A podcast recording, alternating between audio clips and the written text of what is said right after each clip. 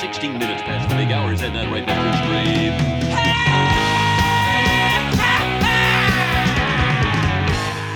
his grave. Great, good stuff.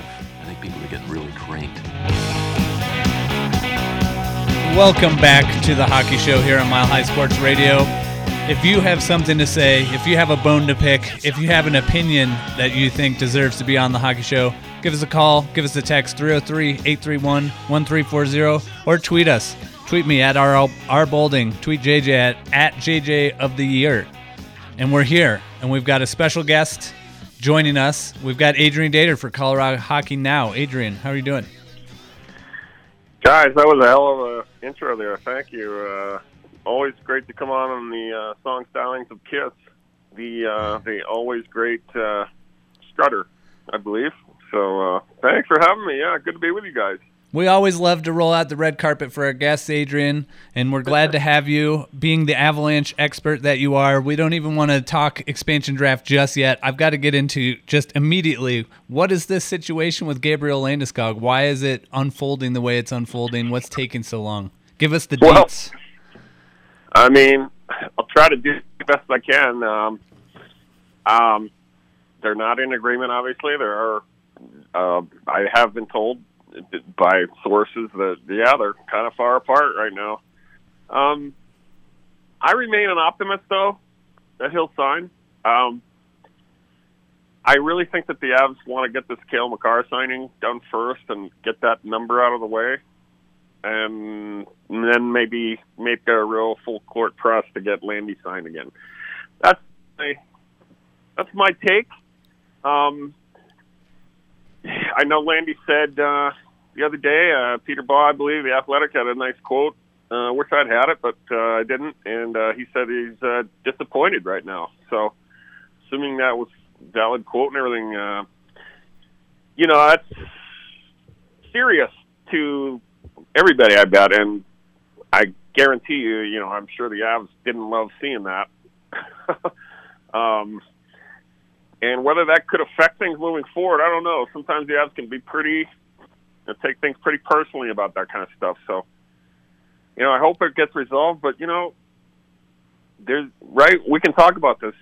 Is Landy worth a long, long, long-term investment? I mean, I do think there's a portion of people out there that think maybe not. And and uh, I just think if they don't sign Landeskog, it'll be a surprise. And but, you know, um, if they don't, I think they've got to have some kind of really quick backup plan that's going to change the, you know, change the subject real quick.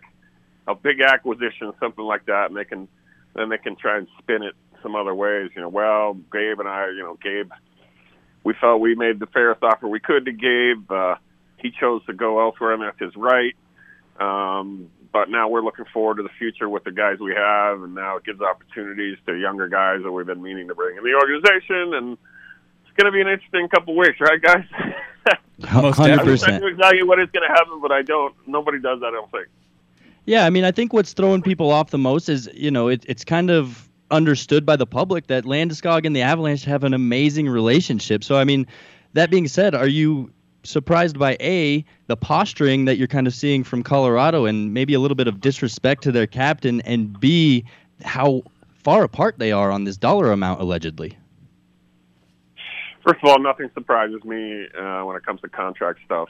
Um, there's there's always a bit of a, you know, we, these guys could be posturing for sure. I mean, the Avalanche, you know, I've had agents tell me before that we're, we're way far apart. And the next, you know, a couple days later, there's there's a contract. I mean, that happened with uh, Mikko Rantanen a couple years ago. I mean, I was on the phone every day with his agent, and he was really upset at some of the numbers. But all of a sudden, I think the Avs came up a half a million dollars or so, and they signed him for nine point two five. Uh, you know, they, he he thought they were way far apart over half a million dollars, which I suppose is can be construed as far apart. Um by some people like that. Uh, I think the general fan would go, come on, just where's the difference and get it done. The only difference then, though, was that Rantanen was an R F A. He wasn't going to go anywhere, and the Avs obviously had to have him if they want to be a good team. Um, this is different. Landy is U F A. And, you know, if he wants eight years, let's say at eight point eight million, then that's that's a big pill to swallow, I think, for the Avs. I mean, that's you're talking about Gabe Landeskog being thirty-six years old at the end of that contract. We've just seen some teams be really. I mean, there's always teams that really regret these long-term deals, right? Their buyouts. I mean, look, look, look at Eric Johnson right now, right? Look at it. Look at. I mean, and and they, and I, you know, I don't think that's because of performance. It's been injuries, but yeah, uh, look at Zach Parise and Ryan Suter. Mm-hmm. uh, look at uh, a lot of guys have been bought out. I mean, uh, you know, um, you. It's always easy and tempting to say, "Ha ha," you know, eight years we got our man locked up. What happens in three or four years if Landy just, you know, doesn't have any speed anymore and he's, you know, not a great player and you got four more years on the hook? Do you think Nashville Predators are loving the uh, Matt Duchene deal they signed with him? Eight years at eight eight million, sixty-four million. I mean, do you think David Poile loves that deal right now?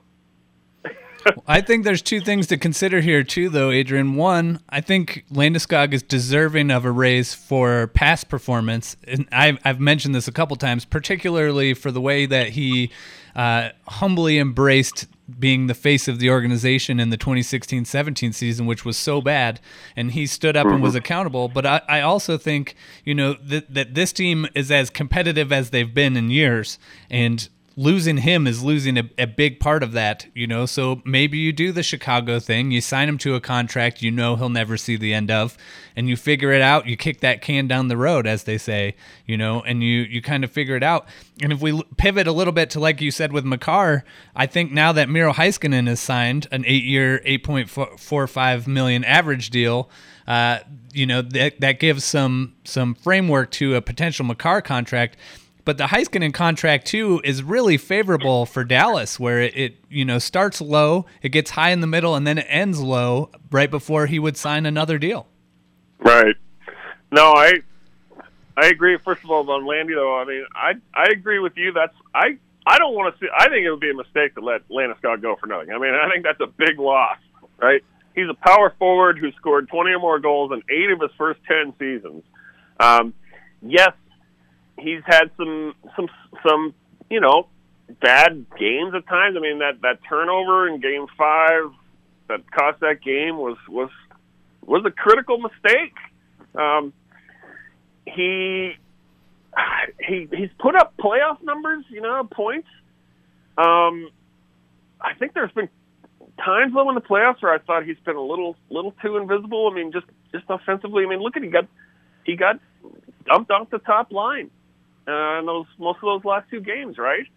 Um, why was that? Well, I mean, okay, it was to balance out the other lines maybe, and I know Kadri was out, but um, that's just something, you know, I'm just ball, I'm just I'm just spitballing here as to what the Avs are probably talking about internally. I mean, is this guy really, really worth this long-term investment, or do we do we let his money go when we try to? You know, we sign a Seth Jones. We trade. You know, we we we trade. Well, they're going to have to trade for him, but you know, do we sign another free agent uh, that's kind of out there? Can we give it to Brandon Saad and call, call him the new second line left wing for sure, or and play and just place all our faith in Burakovsky being the top left wing now and go with that? Those top two lines that are still pretty good. Uh, um, these are these are just hard decisions.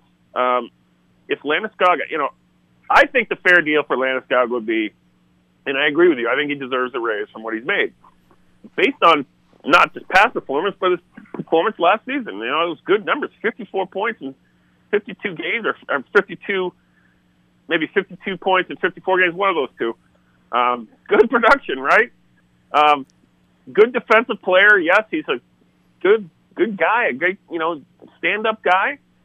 There's nothing. Uh, there's nothing you want to let see that go, right? But uh, hey, you know he's twenty-eight. He's gonna be twenty-nine in November. You know, there's other factors here. Um, if he wants something like nine million a year, I think, geez, you know, I think that's too high.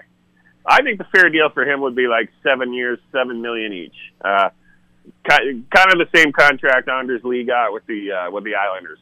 Team captain, pretty similar player in some ways. To me, that feels fair for Landy. But, uh, you know, they may say, hey, eight is the floor. Matt Duchene got eight. You're paying Mikko nine point two five. You know, Gabe is Gabe is our team captain, and you want to pay, you know, him two point two five million less. I mean, that's why these things get ugly, and uh, very often ends up the way it is. I mean, players always talk about, yeah, I love the team, I want to stay. In the end, it's like H L Mencken said, it always comes down to the money. Uh, it comes down to the respect that they feel like they deserve. Um, and a lot of that times that, that, that comes down to money and term. And, uh, and here we are. I'm with you on the term, though. It's a little bit scary to give Landeskog that much term because, you know, playing till he's thirty-six, the style of hockey he plays, who knows if his body's going to be able to hold up, right? Uh, so yeah, I'm one hundred percent yeah, I mean, with you there. Yeah, I mean, he's, um, he's and then not, he's looking a little bit at E J. Bit. Okay. Go ahead. Yeah, I mean, I think it's I think it's fair to say Landy has never been a, the speedster of the mm-hmm. league, and I think he's yeah he looked a little. I think this time he looked a little not slow, but you know, slowing down a little. Um, and I think that's something you have to think about. Right, absolutely. And then kind of like I brought up earlier with E J, I want to know if you had any insight into him waiving the no-move clause. Yeah, I thought it would be a little bit more of a struggle. It didn't sound like there was as uh, much pushback on E J's part. Do you know kind of what went into uh, him waiving that? No, I, I, I mean, I think you know I've known this a while. Uh, without, I wrote, I think I wrote something a month ago saying, look, it's expected that he'll waive the no move. I had that in one of my stories, and, and that's after talking with some people. Uh, you know, until it was actually done, though. I mean, you, you had to wait for it to actually happen. But uh, mm-hmm. no, I'm not surprised. Um, you know. Um, I think, you know, he doesn't think he's going to get taken by the Kraken. Um, if he does wait, you know, if he didn't waive it, he knows he's going to put up with a lot of heat probably, and, you know, um, from fans and the team, and they're not going to like that. And I think he, he doesn't want that in his life. I think he wants to hopefully come back next year and play for the Avs at six million dollars and uh, prove that he's a good player again. Uh, the health is just always the question, obviously, but uh, he...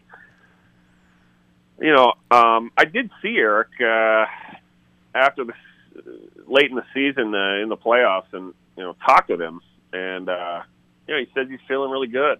Uh, he was out there on the ice every day in practice, and as far as I know, systems look good for him to hopefully be back uh, on on on the ice in training camp. Um, is he is he is is his contract a little bit of a too much probably for?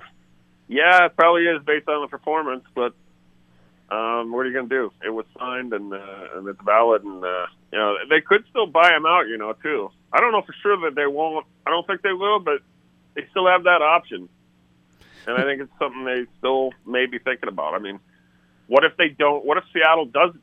I mean, if Seattle doesn't take him, that means that Eric Johnson is still on their roster, and uh, – you know, but they do have that option to buy him out. It would be only a two million dollars cap hit for the next uh, four years instead of six this year. That frees up a lot more money for Landeskog, doesn't it?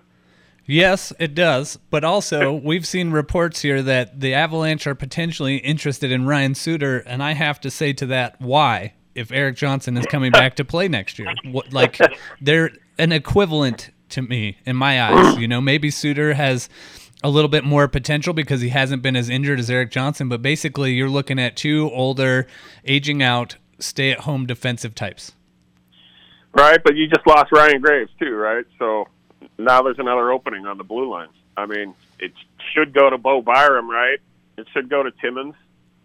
But what if what if they say, well, you know, Ryan Graves' minutes, we don't know exactly about E J yet, and, and you know, everything. We're going to get more insurance with a veteran guy like Ryan Suter, who we know is going to play twenty minutes a night and probably play pretty pretty effective hockey. Just, you know, not a, you know, he's never been an offensive superstar. I mean, he's been a power play quarterback, how he's gotten most of his points in his career. He never scores a goal otherwise, you know, even strength. But he's a good, still a good man in your own zone. I mean, I think the analytics all show that. Uh, he played on a pretty guard, good team, record-wise this year.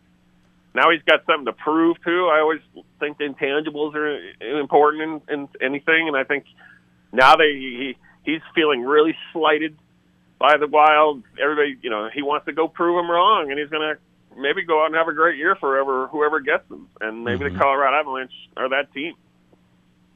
It's just strange to me, you know, keep Ian Cole then.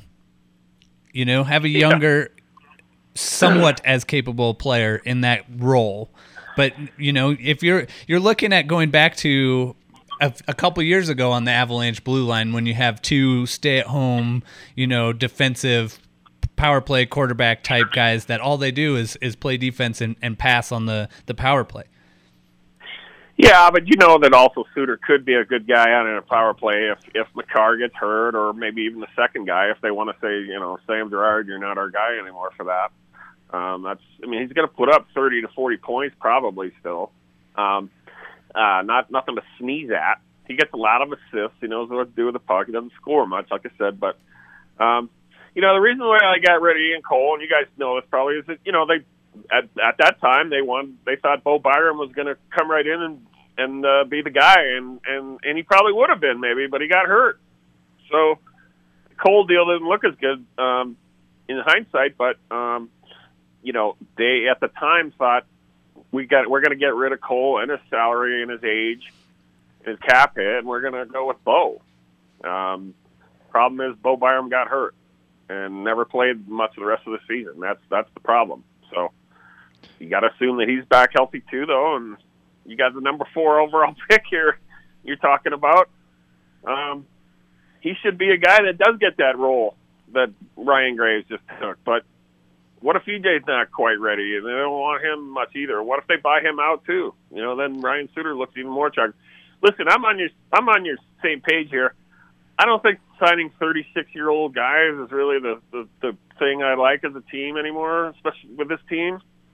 You know, I think it should be still young and fast, but, uh, you know, that's just, uh, you know, when you're thinking about maybe one year or something, uh, he's, you know, you're not the worst guy to think about.